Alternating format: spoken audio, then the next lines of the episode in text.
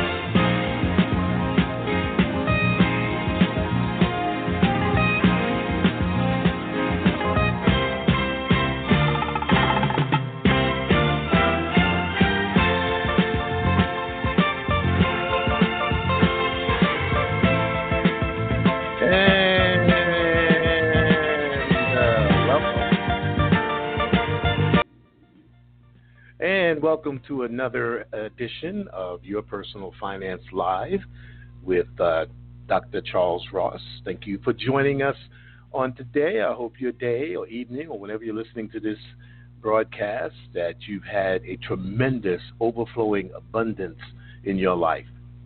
Well, joining me today is Wendy Y., as she's called. She's called a force of nature and a trendsetter in the coaching industry because of her fearless approach to innovation. Wendy Y. Bailey has been supporting entrepreneurs, coaches, speakers, trainers, consultants for more than eighteen years. She is a two-time best-selling author, sought-after coach, and sales speaker because of her fierce and dynamic dedication to inspiring individuals, groups, and organizations to create extraordinary results. She's affectionately called Wendy Y. by her clients, business associates, and colleagues. And Wendy Y. is an internationally known thought leader and has made a global impact in coaching as an innovative mentor coach, serving folks across the U S and in countries like the U K and Italy. Hello, Wendy Y. How are you today? I'm doing great, Doctor Ross. How are you? Oh, I'm just uh, doing fine. I had uh, a visit to the doctor today.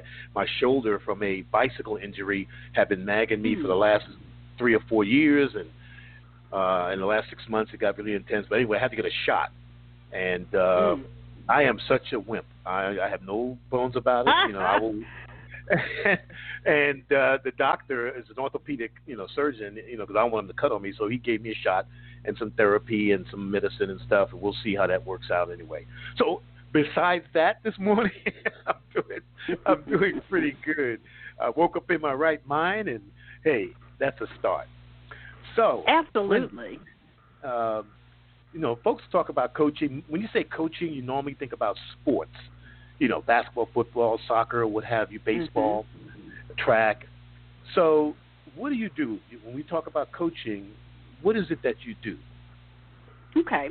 Well, I'm a business and sales coach, and much like an athletic coach, I can see the player, understand the player's strengths and weaknesses, and really ask the right questions and assign the right kind of uh, responsibilities to the client based on strengths and improving weaknesses and helping them to reach their goals faster. So it's very much the same concept. But what I do as a business and sales coach is I help my clients, who are typically like coaches and speakers and industry experts and marketplace influencers, I help them move from sales fear to sales success, which results in them doubling, tripling, quadrupling, quintupling their income and their bottom line profit. So if, if, if I hear you correctly, you're like a coach to the coaches. Is that kind exactly. of right? Oh, okay. Yeah, exactly. Right. Okay. Yeah, every right. coach needs a coach, just like every athlete turns into a coach. A lot of times mm-hmm. people turn into into coaches as an athlete because they understand the game. You know, gotcha. they understand gotcha. the, the pitfalls. They understand where their weaknesses are. They know how to recognize those weaknesses in a way that uh, really helps the, the player to grow. So, yes, I coach other coaches. Oh, that's interesting. That's that's an interesting niche too, because in I don't know in sports Do you have uh, a coach coaching the coaches? They may have a mentor or something like that, you know, that which I guess that could be the same thing, but not someone who coaches the coaches and stuff like that. So that's interesting. So would you, well, no, I guess you wouldn't deal with athletic coaches. So you're dealing with coaches who are then going to have clients that they coach. Is that correct? Yep, that's exactly okay, right. It. And and so the end product, when you're coaching a coach, who is the coach coaching? Is he, you know, is he coaching business folks? Different or? people. Yeah, different okay. people. I have uh, right. coaches who are leadership coaches, so they're coaching typically leaders, sometimes in corporate America, sometimes they're in ministry, but they're coaching leaders, and I'm helping them to know how to reach those leaders in a more effective way.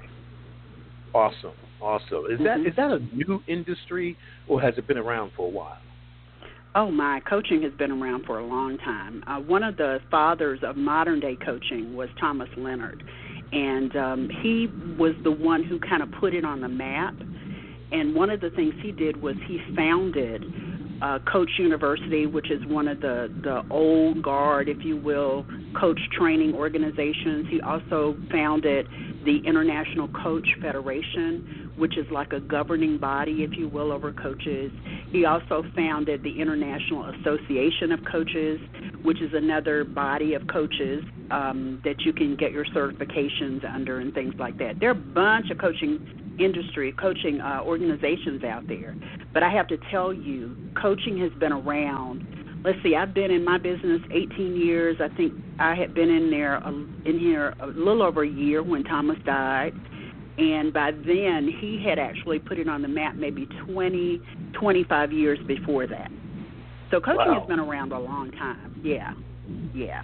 And, and, and it seems like it's a much-needed part because, uh, you know, a lot of folks, you know, in business and, and other areas uh, need help. Because uh, especially when you get to a certain level, I would think mm-hmm. that, uh, you know, that mountaintop view is really different. There's not that many people on that mountain with you that you can go to to get help. And uh, you might be a little intimidated by going to somebody to get help. Whereas a coach, I would think, you know, someone who particularly doesn't know you can come in and look at some, like you said, strengths and weaknesses, weaknesses and help you fine-tune what you're doing. Because I'm sure in leadership, you know, you don't want to, if you're leading folks, you don't necessarily, I would think, not want to show some um, some vulnerability and, and weaknesses, especially if you're well, leading folks. Well, and let me just let me just interject here. Let me just interject. Okay. The days of people in executive positions being resistant to someone coming in to help them that the management team has deemed necessary for their growth and development are are over. These days, because coaching is so prevalent and so prominent, executives want coaches to help them fine-tune their skills. They want coaches to come in and help them navigate the corporate terrain. They want coaches, entrepreneurs and business owners, want coaches to come in and show them how to get to where they want to go, how to improve in areas of their business. So it's it, it's not as unknown as you might imagine. Because we've been around so long, the industry has been around so long, people seek us out now. I'm a sought-after coach. People come to me and they say, oh, you know, I, I know about you. I had you on my vision board. And I love mm. that because they already knew my reputation and they wanted to work with me. They just, you know, wanted to do it at the right time. Got it, got it. Now, with the folks, since you're, you're coaching the coaches, but the coaches who are coaching the actual folks in corporate America, wherever they might be, do those individuals who are being coached by the people that you coach, are they reticent about their employees and, and peers knowing that they're getting coached? Are they very candid no. to say, yeah, I'm, no. No, not at all. No. Yeah, they're not reticent at all. In fact, they okay. want people to know that they have made an investment or the company has made an investment in them to get coaching to be better.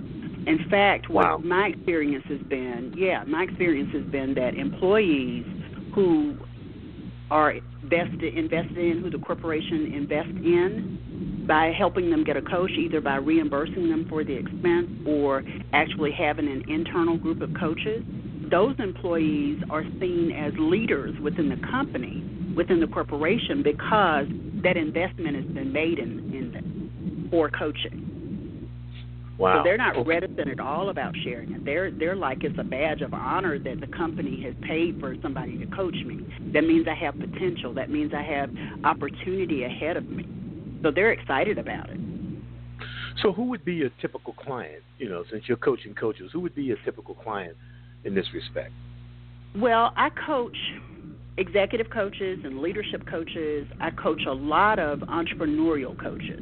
And what I mean by that is they're entrepreneurs who are coaches themselves, but they don't know how to really build their business. And so they seek someone like me out who can talk to them about strategy, about systems, about infrastructure, about language, especially when it comes to sales, and really position them to grow their business so that they don't have to worry about trying to figure that out, right? They hire somebody like me to help them with the areas that they, they don't have the expertise in. They're really amazing at coaches. They're really great at leadership. They're really great at, at uh, And, and how to navigate that terrain. They're really good at um, help, being health coaches. They're just the gamut. Like I, a bunch of different types of coaches. But, you know, these are people who know they need support and help. And because they know they need support and help, they seek out a coach like me to guide them in their self. Awesome, awesome. Now, you know, when I was introducing you, I, I shared that you've been doing this for eighteen years, uh, that's a long time, almost twenty years. How, how do you, what do you attribute to you being in this business for so long? Uh, a lot of prayer, a lot of prayer, um, okay. Because every day is a different adventure, and some days are harder than others, to be honest. As an entrepreneur first, every day you wake up and you're excited about jumping into the day is a good day. Because there are plenty of days when you wake up and go, what am I really doing here? Why am I really doing this? Why did I commit to doing this? And so a lot of spiritual practices, business practices, and life practices make a difference. Like I said, prayer works. I don't know. I don't think we were a member of the same church, but one of my, my pastors used to say, prayer changes people and people change things. Hmm. Because it gives you a depth of, of confidence and centering in yourself and who you are and whose you are so that you can move through whatever adversity comes your way throughout the day. One of the things I love as, as a spiritual practice is I actually use affirmations. A friend of mine is, uh, she calls herself a meditation and mindfulness ambassador. And she's been meditating for like thirty or forty years or something like that. And she has a, she's also a voice actor. So she's recorded some affirmations, and part of my morning routine is to actually listen to those affirmations and hold my hand to my heart so that I'm really, and close my eyes so that I'm really centering on that. The other thing that I believe is a life practice is creating a vision board. I have a really amazing vision board, and it's not just something I did just to say I have one. I revisit it. I look at it. I examine it. I ingest it every single day, and that keeps me centered. That's why I'm still here. And that's and that's important. You know, one of the things when I do my financial planning workshops, you know, I talk about uh, you know writing things down, and mm-hmm. uh, the reason is that. Uh, you know, and Habakkuk talks about, you know, Habakkuk in, in chapter of the Bible, it talks about make the vision plain. Right, the vision, make it plain. Mm-hmm. Exactly. And and you say, well, why is it important to write them down? I said, well, first, let's talk about from a biblical standpoint. Uh, if, if if Moses came down from the mountain, didn't have it written down, we'd be arguing over the Ten Commandments right now because mm-hmm. he didn't write them down. Mm-hmm. So he wrote them down mm-hmm. so you could see it. And I just think something, you know, to your point, that when you see something written down, it just gets something in your spirit that now it's visual. You know, we are visual people. So if you mm-hmm. say, I'm, okay, I'm, I'm going to increase sales by twenty percent, you know, and you get that mm-hmm. and you affirm that, and then I just think the universe comes together to help you do that, you know. Um, it does. You know, it's just so important to do that, to have that time to reflection. And I like your, your, your affirmation, prayer changes people and people changes things, mm-hmm. you know. God doesn't rain manna from heaven anymore. He blesses you through other people. Right. And so right. you need it. And I also and I, could, and I could I could tell you so many stories I'll bet. I'll bet. The, the thing I like to tell my son, I have a thirty-year-old son, and the thing that I like to tell him is when I say something to him and he kind of gives me the side eye like he doesn't understand why I'm saying that or why right. I know what I'm saying. You know, I've been living a lot longer than you, and because I've been living a lot longer than you, I've seen a lot more.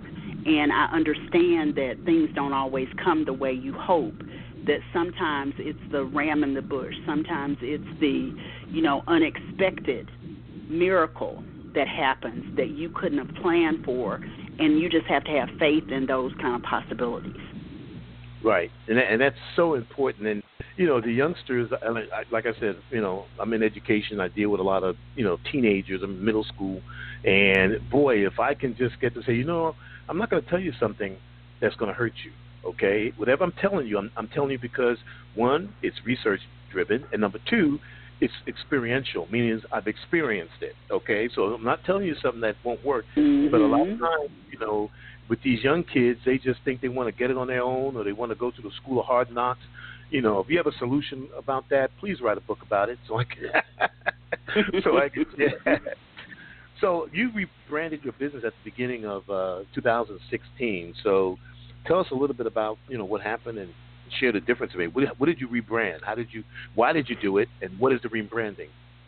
Well, um, when I first started my business, I didn't know what I wanted it to be called, and we're talking more than eighteen years ago now.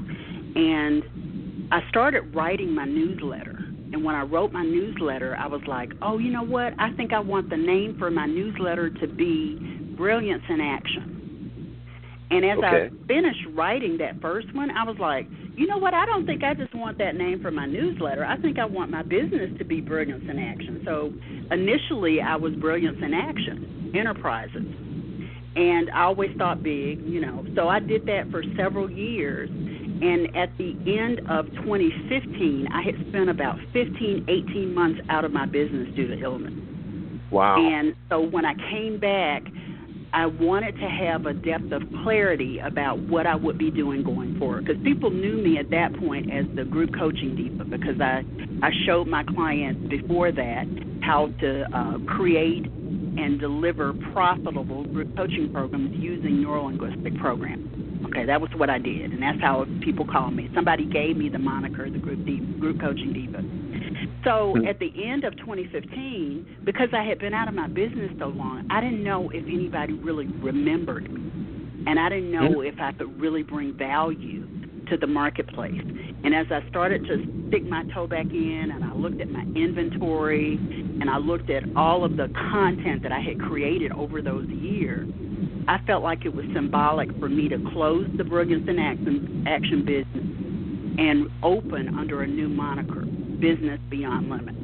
Now, let me tell you where the Business Beyond Limits came from. My fifteen, eighteen-month absence was really due to illness, as I said before, but what most people don't know about me that I share very readily now is that in my twenties, I was diagnosed with major depressive disorder. Wow. And that's what the mental health community calls your your diagnosis. If they don't know where it came from, it wasn't caused by some trauma, some tragedy, some, you know, kind of abuse, whether it's substance or emotional, they just know they need to come up with the, the right chemical cocktail to treat it. And so that fifteen, eighteen-month period that I was out of my business, I was struggling. I was with a doctor at the time who, who just kept changing my meds, and I had horrendous side effects from the changes. I had facial tics, I had mouth sores, I slept all day, I was up all night, so it just there was just nothing good that came out of it. And then at the end of twenty fourteen, in the midst of all of this, I went through um, a total hysterectomy. And I know you're a guy, you may not know this, but if you don't do some sort of hormone replacement therapy, it can send you into hormonal hell. Well, bear in mind, I was already in hormonal hell, so it just made it worse. So in the summer of twenty fifteen, I changed doctors. And the doctor that I changed to looked at everything that I had taken. This is a psychiatrist. She looked at everything that I had taken, and she said, let's try this old generation medication because I've had success in other patients. And I just started to soar. I mean, I just, I wasn't afraid of anything. I was fearless. I just made stuff happen. I was super productive. I was, I was coming back strong, you know, with a, mm-hmm. a level of hope and a depth of hope that I hadn't had in a long time, not just in my business but in my life. And so Business Beyond Limits for me was symbolic of that clarity that I now had. And one of the stories I, I want to share with you is early in twenty sixteen, there used to be this, this uh, live stream platform called Blab. Do you remember that? Blab? No. B L A B. No. Yeah, it was a live streaming platform. Well, it's not around anymore, so it's not really significant, but there was an organization, a women's speakers organization, that was doing regular training for their members. And they kept promoting this speaker that was had this amazing secret, and after she finally got the courage to share it, she was um, it, it made her a millionaire in her business. She really profited a lot. It, it exploded her business and her impact. And so I was like, we wonder what that secret is, because at that point, before that, I was really very secretive about living and thriving with depression. I just wouldn't tell anybody about it. If I had a bout, I would say, oh, it was my sinus infection. I just wouldn't disclose that. It felt shameful to me to have depression. So I jumped on this live stream with this lady, and it turns out that her secret was that she had contracted herpes in her twenties. And once she started talking about it, all of a sudden, speaking about it from the stage, she became an advocate for people with herpes. And so people started to seek her out so that they could kind of live and thrive and be open with their herpes like she was. And so the question I asked her, I was listening to her, and I was like, I think I'm ready to start sharing my secret now. How do I do this? So my question to her was, when did you know it was time for you to share your secret? And she said something so powerful to me, Doctor Ross, that still encourages me and inspires me to this day. She said, when your desire to heal is greater than your fear, you will share it. Mm. So for me, Business Beyond Limits also became about sharing my secret, sharing what did not need to be a secret. And I can't tell you the number of times when I speak, whether it's via radio like this or from a stage or wherever it is, and I share my story, how many people come to me and say, thank you. I have a parent, I have a sister, I have a cousin, I'm living with depression, and you really just gave me some encouragement about how to handle it. So Business Beyond Limits is really about living beyond whatever limitation you really think you have. It's looking at what's there and throwing away the limitation and latching on to the hopes and dreams and the possibility and the potential so that you can soar in your life and in your business. And for me, that translated in twenty sixteen when I rebranded, that translated into me really zeroing in and unearthing those things that kept my clients from moving forward that they needed to heal from. And as a result, they learn how to be better in business. They learn how to be better at sales. They learn a language that really is complementary and authentic for them in their business and how they approach and build a relationship. It's just been all-encompassing in a big way. It's interesting, you know, when you started talking about the uh, the depression that you went through, I had a guest on my show a couple of months ago, C. D. C. David Moody, Moody mm-hmm. of Moody Construction. Yes, I know him. Mm-hmm. Oh, and he, you know his story, right? You know, with the sexual trauma that he experienced and the anxiety. And that show was the most requested download mm-hmm. of all my broadcasts. And, you know, he and he talks about it. So that was very interesting when you said, you say that again, that your desire to be healed is greater than what? Your fear. Than your fear. That's when that's when you, you share. You can that's, share that's your, very, your secret. Mm-hmm. Wow. That, that's that's I so just powerful. remember, and, and let me just say this one thing so that I can kind of tie it all together. Mm-hmm. When I was working before the twenty fourteen, twenty fifteen, all of that happened, I was part of a, a group of coaches, and I was on the leadership team, and there was a gentleman, a colleague of mine. We were working together on a project. And there was one day that I had where I just, it was rainy, it was gloomy, and I just didn't feel like getting out of the bed. And so I had to postpone a meeting that I had with him. Because we were working so closely together, when we met again for the first time, I told him that I have depression. He said, wow, I am so sorry, Wendy Y. Wow, I didn't know. I, I really, and he just went on and on, and I thought, what did I tell him? Like, did I did I say something that I shouldn't have said? Because his reaction to what I shared was just so hard. You know, it was, it was, he gave me pity. It wasn't like he understood me. It was like he was almost horrified that I was going through the experience of, of living with depression. Well, I didn't even see it that way back then, but that mm-hmm. really deepened my shame about sharing it. So hearing this lady say, when your desire to heal is greater than your fear, then you'll know it's time to share your secret, really liberated me. It freed me from the chains of shame about living and thriving, let me add, with depression.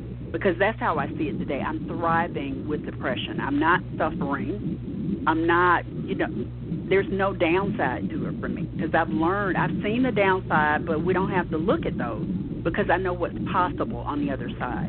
It's kind of like, you know, joy comes in the morning. When I, when you're having a bout, if you suffer with depression, or in my case, thrive with depression, you may have times when you feel down.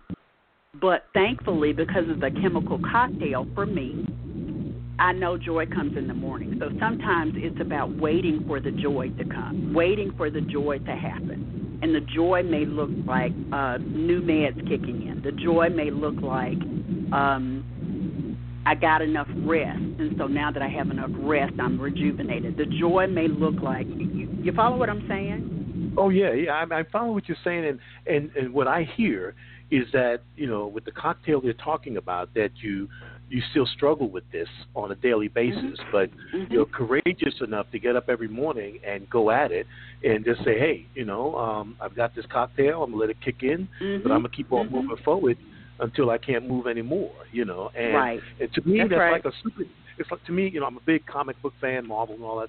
It's always, to me, I, I see that in you as a superhero that has an Achilles heel, but you still get, go out there and fight the bad guys. You know what I'm saying? You know, that's right. You, you that's say, right. hey, well, I know I had this kryptonite out there, and if someone has kryptonite, they might get me, but you know what? I'm going to keep fighting even though that kryptonite, someone, some, someone might have it, and I'm not saying someone literally has your depression, but you know what I mean, right. that it may just come right. roaring up. And when I was talking with uh, Mister Moody, you know, and he was sharing that, and almost, you know, his conversation and your conversation was very similar in that sometimes he'd have to fight through the anxiety, and his wife mm-hmm. would have to drive him to a meeting, and, you know, and he would have to struggle through it and then come back home and collapse, you know. Mm-hmm. Uh, and, and, mm-hmm. and you guys that, and, and I guess all of us deal with something in our lives that uh, may not be as, as, as uh, uh, you know, debilitating as, say, depression, but there's mm-hmm. some trauma that we deal with that we have to fight through every day, you know. And, without uh, a doubt. I, commend, I mean, you look at as a black man. Mm-hmm. I'm sorry. Yeah, I mean, I just commend you for sharing and being so transparent, because I know there's somebody in that's listening to this broadcast that either is going through something like that, and it may not be depression, or they may have a relative that's going through it, and they've got to fight every day, you know, um, you know, not to, um, you know, and I'll be a little transparent here, okay? Mm-hmm. Because, you know, uh, I don't know if you know that my daughter passed away two and a half years ago through a I car know. accident. Mm-hmm. And, and and I and I can't share it with anybody because they don't they can't understand the pain unless they've gone through it. Right. And unfortunately, I have two childhood friends that have lost uh, their children at an early age. And it's a, it's a fraternity, sorority, or whatever that I don't invite. I would hate to invite anybody into it. But right. there are some days, uh, and I have never shared this, you know, there's some days where I have to fight through because I miss my daughter so much, and mm-hmm. that I have to fight through not blowing my brains out. You know what I'm saying? Yeah, you know, yeah, I get the pain, that. The, the pain is so deep that there's nothing, I can't get in there and touch it, you know. And I just pray, and I just, you know, I, I, I put together a ten-minute or fifteen-minute video uh, during her for a homegoing service, and it's been over two years, and I can't watch it. And the reason mm. I can't watch it, Wendy Y, is because I just don't know emotionally what's going to happen to me when I do it. And I don't. Yeah. It's almost like I don't want to open up that can right now. There's some day that I will, and uh, but right now I can't, I just can't do it. The wound is too, you know, you know, too fresh. You know, but I didn't mean to digress. Well, but I wanted me, to. I wanted to under, I, I wanted to say I understand. You know, the fight every day that you have. My fight is different than yours, but it's it still is. some trauma that I've been through that I got to struggle every day. And I just get up every day and just keep moving. You know, and uh, keep grooving and. And that's what saves me, because if I just wallow in it, then yeah. I don't know where that would end up. You know what I mean? You know, so well, I, I appreciate it. Let me say this to you. Let me say this to you. Thank you. And, you know, I'm I'm honored that you chose this moment to share that. I'm I'm quite honored. Um, I know, I do not know that experience of losing a child. I know loss, and I understand grief, because it's, it's got to be part of the work that I do, because I work with the whole person. But mm-hmm. the thing that most people don't understand is pain is pain. Loss right. is loss. Even if it's loss of your ability to be functional with the depression, or loss of a loved one, loss is loss, and you still have to grieve that. And what else people don't understand is pain is pain. And pain, many people hear, and, and you know, I just want to say this to you directly. Many people think that when someone takes their life, that that was their plan. They wanted to end it all. The reality is, if you're in that dark space, Doctor Ross, you're not thinking, I want to end it. You're thinking, I want this pain to end. Yeah. And you don't care about the consequences on the other side when you're in that dark space. And during twenty sixteen, I did a number of different podcasts, and so I talked about the depression a lot. And one of the interviewers that I had said to me, well, how did you survive that? And it's like I said before, you survive it by understanding. You wait, because you know joy is coming in the morning, you know. So I want to say to you, yes, I know Charmaine won't be here, but she's still a part of you. Like, you raised her, there was a connection there. When I look at your photos, I see the connection, the closeness that you guys shared. And you still have that with your other two daughters, and it's all a part of who you are as their dad. That's the joy in the morning for you. And as you continue to embrace that joy in the morning, what you're going to find is there will come a time, it may not be tomorrow, it may not be next week or next month or next year, but there will come a time when you will say, okay, it hurts, but it hurts a little less, and I feel like I'm healed enough to actually watch this video that I put together. It's going to happen. Yeah. And I, you know, and, and it will, and, and, and, and hope, you know, uh, I can look at the pictures, you know, and, uh, and I, you know, and I think about her every day, you know, because, uh, you know, we were very close. And, and then mm-hmm. the, the other, other unfortunate part, that I had to let me, let me take a break, okay? I gotta take a break. Okay, okay. Take a deep breath. Take...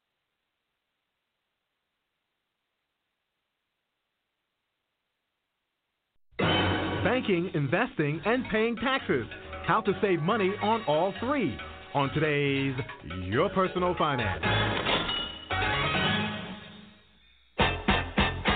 Now you've got a bonus coming. Chrysler Corporation announces Owner's Bonus, our way of saying thank you to our loyal owners and lessees with extra savings of up to one thousand dollars over and above our current national incentive. Now, get an extra one thousand dollars cash back on all our award-winning minivans, or get an extra one thousand dollars cash back on select Magnum-powered Dodge trucks, or get an extra five hundred dollars cash back on all Jeeps and select cars. And for Ford and G M owners, Chrysler is also extending this unique offer to you.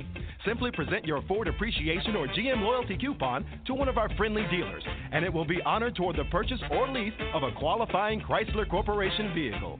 So, hurry in now and take advantage of great savings on these great cars and great trucks during Chrysler Corporation's Owner's Bonus. This Owner's Bonus is for current Chrysler, Ford, or G M owners who bought or leased their vehicles new. Call one eight eight eight GREAT CARS for details and restrictions. Offer ends July second. If you'd like to put more money in the bank, be smart about banking. Avoid unnecessary bank fees by using only your bank's A T M machines, and maintain your required minimum balance. Sign up for overdraft protection and don't buy checks from the bank. Mail order check suppliers are a lot cheaper. Don't put too much money in a low interest savings account. Any amount over three thousand dollars should be in a higher yielding fund. Contribute to an I R A or maximize contributions to your company's four oh one k plan. Don't trade stocks casually. Every transaction costs you. If you got a big tax refund, increase your deductions on your W four form and keep more money in your pocket. For your personal finance, I'm Charles Ross. And we're back, Your Personal Finance with Doctor Charles Ross and Wendy Y., uh, Coach Extraordinaire. And uh, we were sharing offline. Um, and I don't even know how we got into this. So I, oh, I know how we got into it. She was sharing about her struggles with depression. And then uh, I identified, you know, um, you know, my struggle with losing my daughter to about two and a half years ago. And one of the things that I, I have found uh, as my superpower is to work through that. And the students, because, you know, I'm in education, so I have a, a caseload of students that I help with attendance, behavior, and uh, academics. And so, you know, I take a personal interest in every one of them in terms of what they can become because, you know, if there's some things they're not doing, then, you know, they'll experience a slow death. If you don't get a high school education and, and get a skill that you can, you know, make some money doing something with, follow your passion. And so I'm able to speak into their life, and I don't necessarily share with them, you know, um, you know, my journey. I, I've shared with some students who, who I felt was appropriate to try, you know, to let them know that I understand the trauma because we've all been through trauma. But um, and I'm sure in your case, dealing with, with depression, that has, that has made you a marvelous coach because of you know, what you have to struggle yeah. with, you know.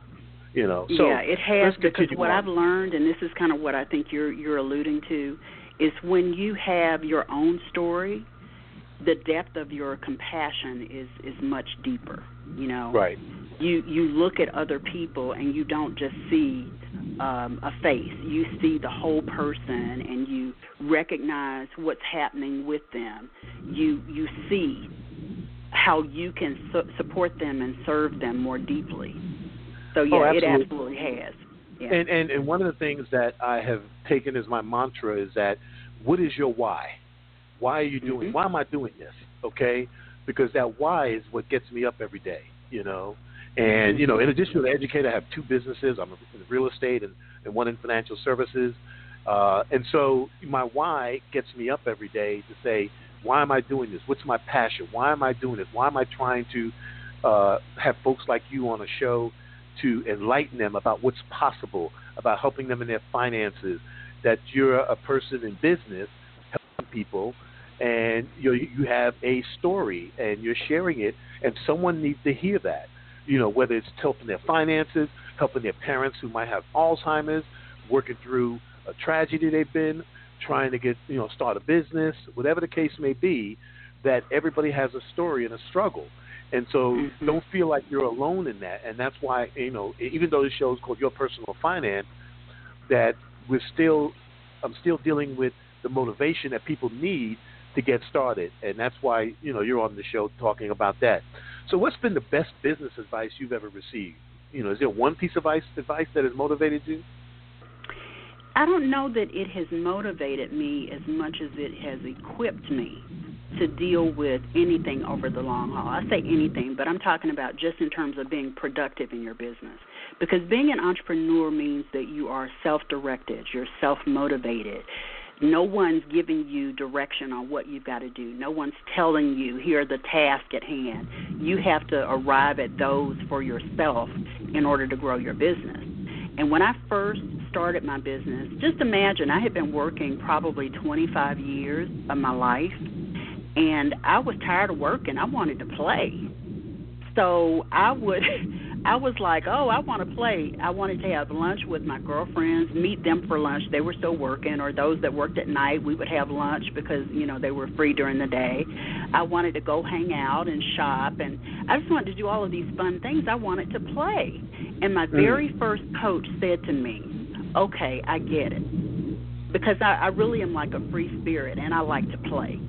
Like I do, okay?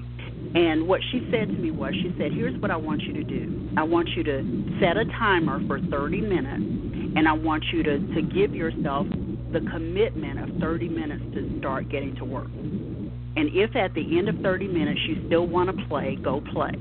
But if at the end of thirty minutes you, you are rocking and rolling and you're getting things done and you're scratching stuff off your list, then keep going.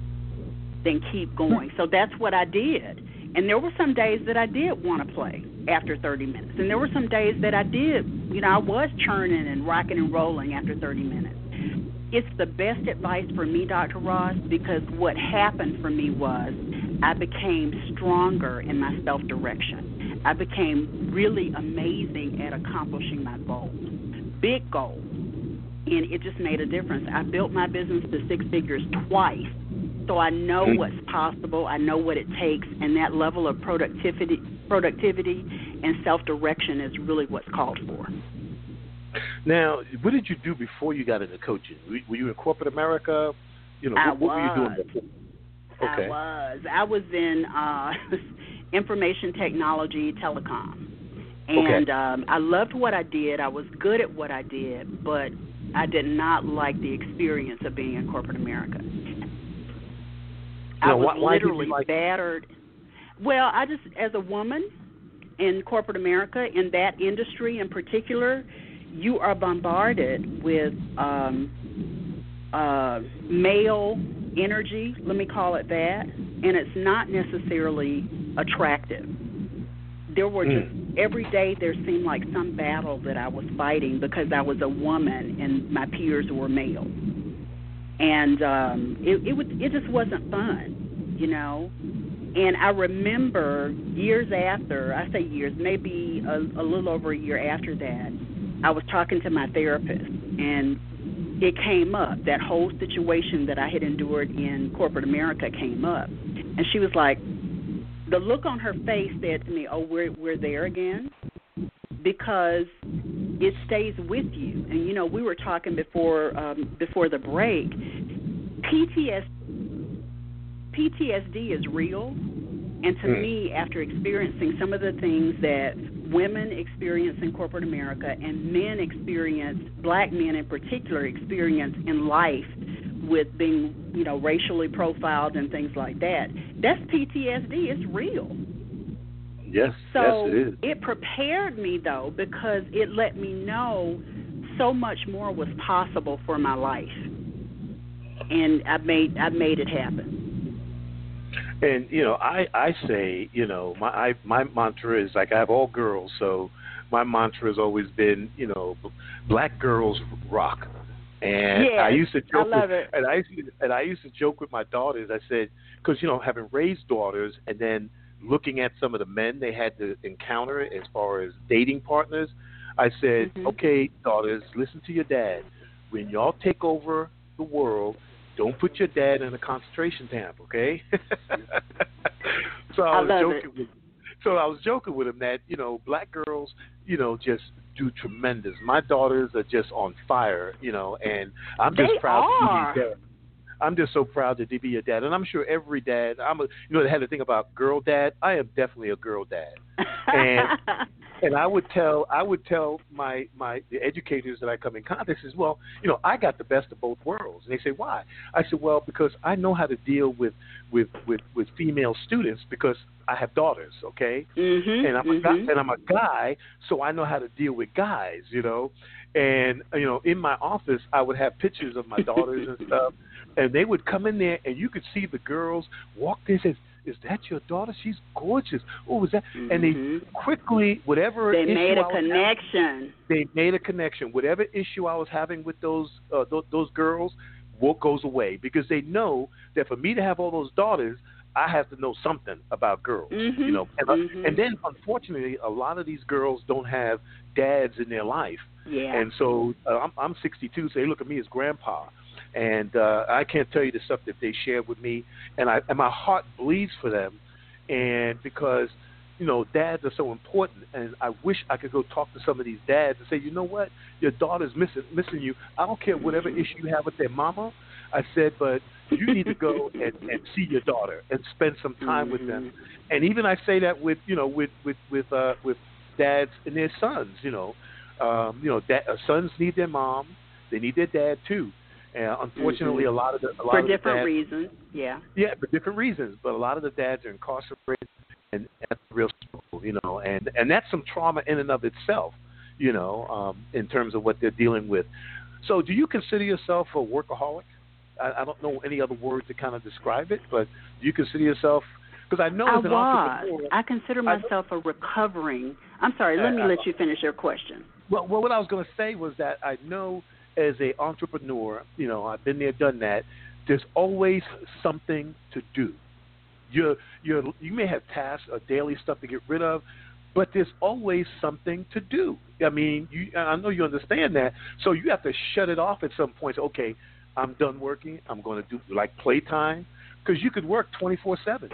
No, uh, without question, you know, without question. And, and I think that's the, the biggest challenge uh, I think that I still face, because once I get passionate about something, then I'm thinking of, I'm I'm thinking of all the connections and things that I need to do, and I'm sure that's well. So so you're a recovering workaholic.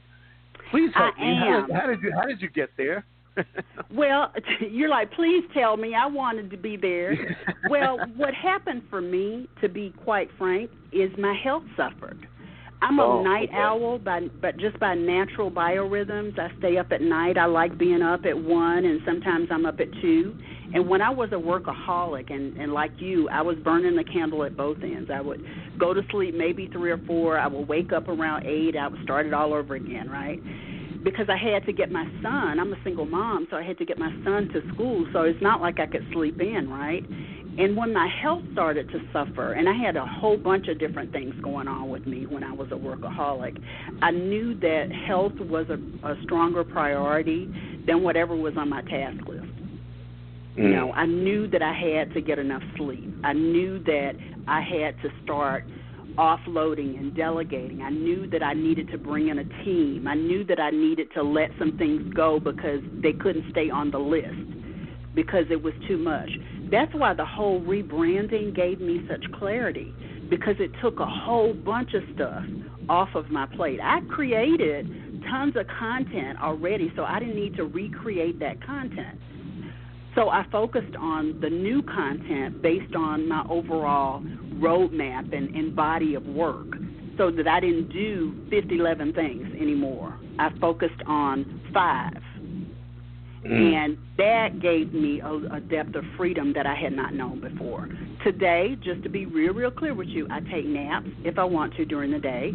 My mom is eighty-nine, so sometimes she likes to go. I think next week we're going to go to the farm and get fresh corn so she can shuck that and put it in the freezer.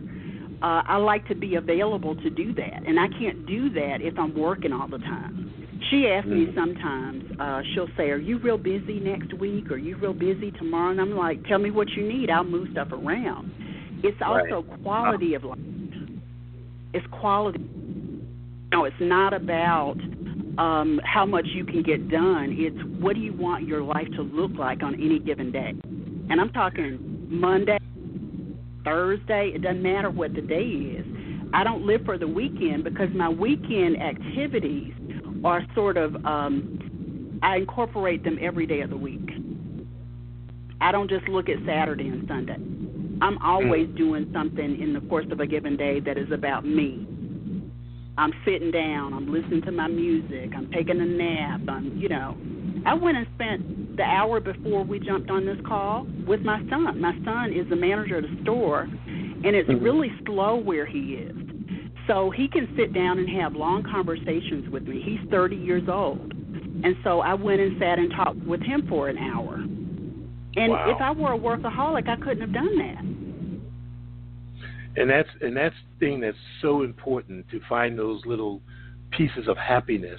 You know, mm-hmm. um, yeah, I, one of the things I was reticent, and I, and I think I shared with you offline before, you know, we scheduled it, that I, you know, I decided to bring back my radio show. And I had been thinking about it for a couple of years. And mm-hmm. the thing that held me back, Wendy Y., is because I knew what it took to get my show started back in, yeah. ni- in the middle of the nineteen eighty-five. I knew. You were working hard back then. I was working hard, yeah. And I, mm-hmm. and I, and I said to myself, I said, okay, do I really? Because one of the one of the things, and I'm sure you can identify with this, when you start a business, you're kind of naive, because one of the things I have found out that anything you're going to start in business, and it doesn't have to be in business, it could be anything, it's going to take more time than you thought, and it's going to take mm-hmm. some more money than you thought. Than you thought, and so, yeah. Then, and so I knew that going in. And uh, and so I guess I consider myself a little courageous, because, you know, three months ago I decided to bite the bullet and say, you know what, I'm going to go ahead and start this radio show. You know, if I don't get a radio station to air it, I'm going to do it myself. I'm going to find a way to get Excellent. It out there, because I believe the people need this information, you know. And now the cost of entry is a lot less. I don't have to go to a studio, okay, right. to do my show. Okay, you sit I don't in have your home have, and do wherever you exactly. need it need to be. Mm-hmm. I have a computer. I can get this thing done. There's a there's a website that creates this, allows me to do this, and so that's a that's a great great thing. And you know, and and, and God knows if, if I happen to get back on the radio, more power to me. If I don't, I'm content, because I enjoy doing that. And so I've got to work on that workaholic part, because I know, you know, I have so many ideas going of what how I want to distribute this, because there's so many things, you know, that I can do with the print, uh, you know, uh, web, internet, social media, books, all, all that mm-hmm, kind of stuff. Mm-hmm. You know? So in closing, what are your future plans? What's your end game with all this? I mean, what, what are you? What, what is going? What, what will say that, you know, I've made it? You know, I'm at I'm at the pinnacle. Not to say you're not, but because everybody, even when you're on the top of the mountain. Well, I'm not. I, I I got more growing to do, for sure. So what's your, what's your just, end game? Where where did you say, okay, if I get there, and let me tell you why I asked that, when when okay. why. Because when I was doing my radio show, um, uh, I thought I had done all the things I could do. So in nineteen ninety-eight, I stopped doing my radio show, all the stuff, and I opened up a Christian bookstore in North Lake Mall, and I lost a half a million dollars in two years. Okay. Wow. Wow. So, I, because I, I thought, Wendy Y., at that time, I had I had checked off everything that I said I wanted to do. I was on television. I read, wrote two books. Mm-hmm. I was doing mm-hmm. seminars in the country. I had two radio shows. I had a newspaper column. I had a news. I had a, not only a syndicated column, but I had a column in the flagship newspaper in Atlanta, the Atlanta Journal-Constitution. So I was like, mm-hmm. hey, I've done it all. I'm now on top what? Of the world. Yeah, I made and, it. And I thought the Lord was telling me to open up a Christian bookstore, and I did that, and maybe I heard him wrong. Maybe,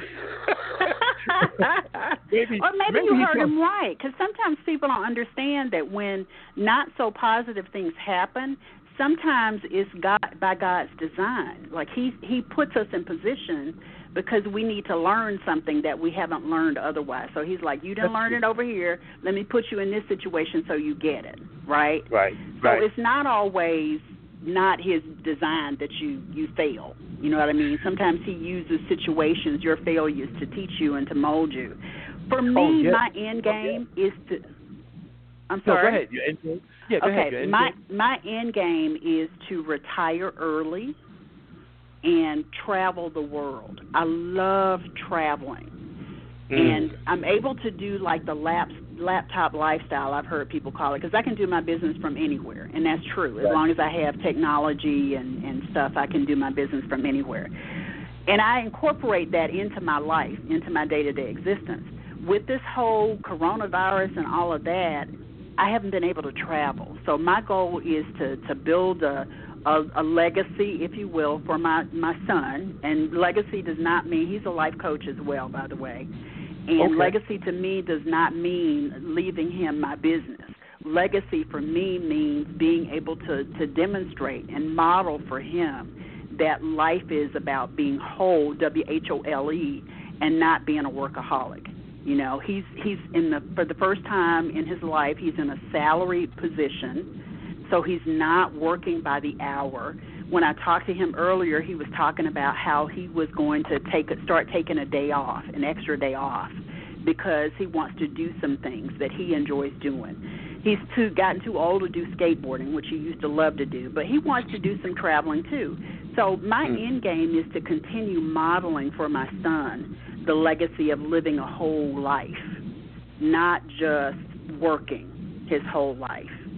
And I feel like I've started to, to plant those seeds, but I want to be able to have him see me in the life of I've I've left I've left work. I've left the business.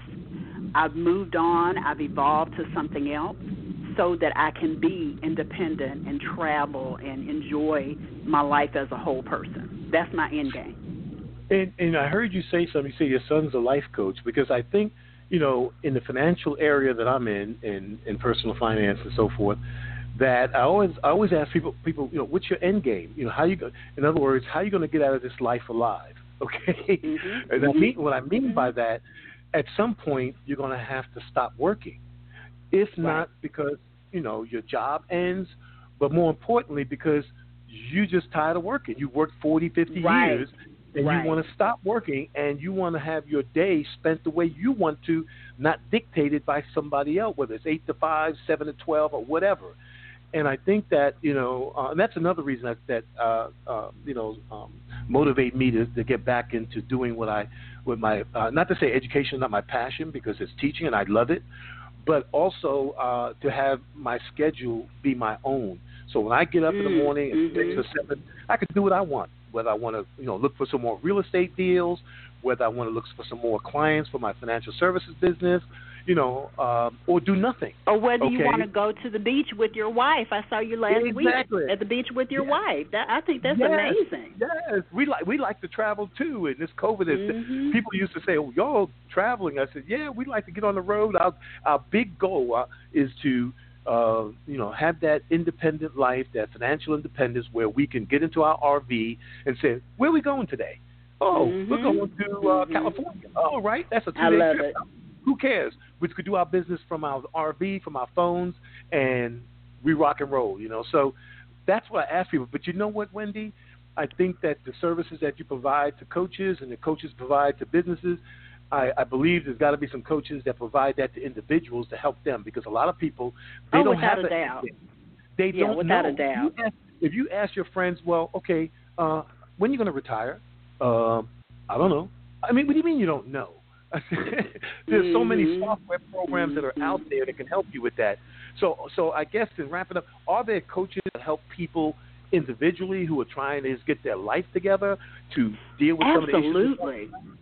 Okay. Yeah, absolutely. Right, do there that. are a ton of different types of coaches. Okay. I'm a business and sales coach. I work specifically with um, entrepreneurial leaders, coaches, speakers, industry experts, and marketplace influencers. I said that before, so let me just repeat that.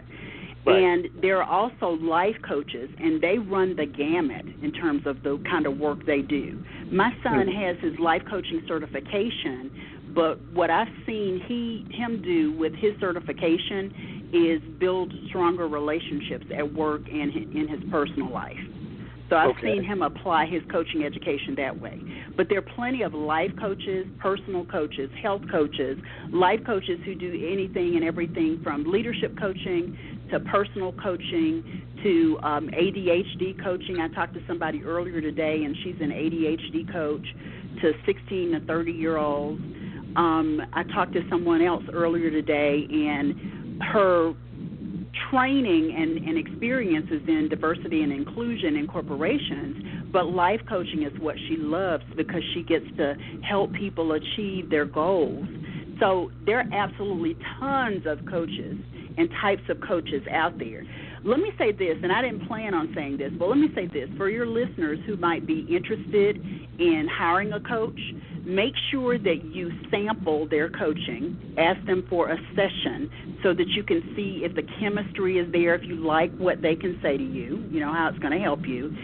Secondly, try to sample more than one coach, and then you can find the right one for you. So those are two tidbits about finding a really great coach. Now, how can people, in closing, how can people get in touch with you if they want to secure your services? Wow. Um, I have two websites, but I'm only going to give you one. business beyond limits dot com is my website. There's tons of information there. I keep a pretty active blog there, and uh, there's lots of goodies for, for folks there. business beyond limits dot com. business beyond limits dot com. Well, Wendy Y., thank you so much for sharing. You know, um, I see why you're such a great coach and you're so sought after, because you just have so much information that is a part of who you are. It's not like you're talking from a script. It's like who you are, your desire to help yeah. people and to share people. Uh, and, of course, you know, um, you know, there's always that one pivotal moment that you uh, you brought Doctor Ross to tears. So, so that's it's uh, all good, though. Uh, I was prepared for good. whatever. Yeah. yeah. Hey, you got you got to, and you just rolled with it. And I thank you so much, because I've learned a lot in terms of just coaching and just motivation and just, you know, it's always good to talk with other business folks, entrepreneurs mm-hmm. who are doing great things. And uh, and you've got some, you know, women out there, black women and guys, but I mm-hmm. see so much in black women doing some marvelous things. And I always like to lift them up, because the narrative about, you know, black women and men is, is being hijacked right now, and we need to change that narrative so people sure. can hear about successful people like yourself doing great things. So thank you so much, Wendy. Much thank you for having me. Okay. All righty. Take care now. You too. So uh, that was interesting. You know, and if you heard the whole broadcast, uh, you heard that, you know, I broke down a little bit uh, when I talk about my daughter. And I, and I don't like to talk about her, not because I don't like to talk about her, but I get very emotional. And I can honestly say that uh, there's few things in my life uh, outside of my mom and, and talking about my dad uh, when I talk about my kids, especially uh, the one that's not around. And I, I get very emotional, and I get very, very uh, upset with parents that neglect their children, uh, whether it's educational neglect, medical neglect, physical neglect, uh, emotional neglect. You know, all those things create trauma for their kids. And so, you know, the kids I work with, I, I take personal offense at somebody that does that. And the reason is, excuse me, let me take a drink of water here for a second. Okay, and the reason is, and the reason is, okay, hold it, okay, gonna pass out here. Anyway, the reason is because I know what it's like to, to not have a child around, to lose a child unexpectedly. And if parents only could, you know, feel my heart and to feel the pain that I feel because of that, I, w- I think they would change what they're doing or not doing with their children. And that's what drives me in, in dealing with the caseload of students I have as an educator. But it also gives me a passion to help change people's lives. Uh, and that's what's motivated me to become a part of an organization called Financial Education Services that provides hope for families and individuals who are trying to get their financial lives together. It has become a passion for me, and I am sharing it with every person I know, because I don't want people to come back six months, a year from now, when they see how well uh, my wife and I and my family is doing, and then they say, hey, what's your secret? I, I want to be able to say, well, I did try to tell you, but you know what? It's not too late to get on board now. And so I want to be able to uh, share with people and to communicate with them that you need an end game. What is your end game? How are you going to get out of this life alive? Have you created that plan for yourself and for your family? And if you haven't, why not? And I ask that if you're interested, if you're listening to this broadcast, if you're interested, then give me a call. Or better yet, sometimes people are reticent about picking up the phone and calling. So, hey, I heard your broadcast, blah, blah, blah, blah, blah. Just text credit, okay, to four oh four, two seven two, four six three three.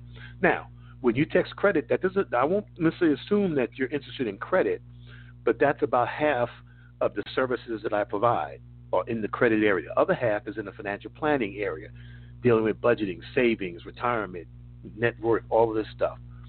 So if you're interested in, in, in the financial planning credit stuff, just text credit to four oh four, two seven two, four six three three. The other part of our strategy is real estate. If you're interested in becoming a real estate investor, okay, then with that same number, four oh four, two seven two, four six three three, text R E, like real estate, R E, and I know that you're interested in the real estate portion. Or you could text both of them. The real estate part is what we're doing. We're buying property, okay, in in in, in four, looking at four different markets where we're buying property for under thirty-five thousand dollars, and then we're renting them out for anywhere from six hundred dollars to seven hundred dollars a month, okay?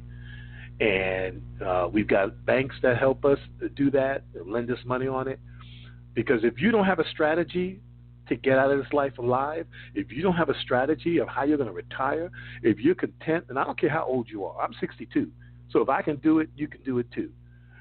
But many people are working into their seventies, and they don't have a strategy. They didn't have a strategy. You don't want to be one of those people. So all I recommend is that it doesn't hurt to give me a call, to text me, and we could talk. If you're not interested, fine. All I ask is I hope you have a strategy to get out of this life alive. And when I say out of the life, I'm talking about your work life, okay? Because, you you know, some people think that they're four oh one k. If you don't have a pension, then if your four oh one k is not over a million dollars, then I don't know how you're going to do it. And even if it was, remember, your four oh one k has to be drawn down. That means you got to take money. If it's a million dollars, if you got to take one hundred thousand dollars every year to, to live on, the next year it's worth nine hundred thousand dollars. nine hundred, nine hundred, you see what I'm saying? But it's very rare that that's the case. So most Americans don't have more than ten thousand dollars from a rainy day fund. They don't have a million dollars. They may not have been three or four hundred thousand in their four oh one k or four one three, four oh three b. I'm sorry. So all I ask is that give that some thought, help you work through that. I thank you so much for listening to this show as I continue to build on it, and prayerfully, hopefully one day I'll have a bigger platform to share some of this information, because I've done it before. I did it for twenty years. I can do it again. Okay? That's one thing you'll find about entrepreneurs. When they've been successful building a business, they can always do it again. And that's what I'm doing in twenty twenty. You come along for the, for the journey. So I thank you so much for being a part of what we're doing. I hope you got some words of wisdom from Wendy Y. I've known Wendy for a long time, okay? And so uh, to see her grow to where she is, I remember when, and I didn't share this during the broadcast, I remember where she started, you know, and to see her growth is just, my heart leaps for joy, because I know what that entrepreneurial lifestyle is like. It's not for the faint of heart. So thank you so much for listening to this episode of Your Personal Finance with Doctor Charles Ross.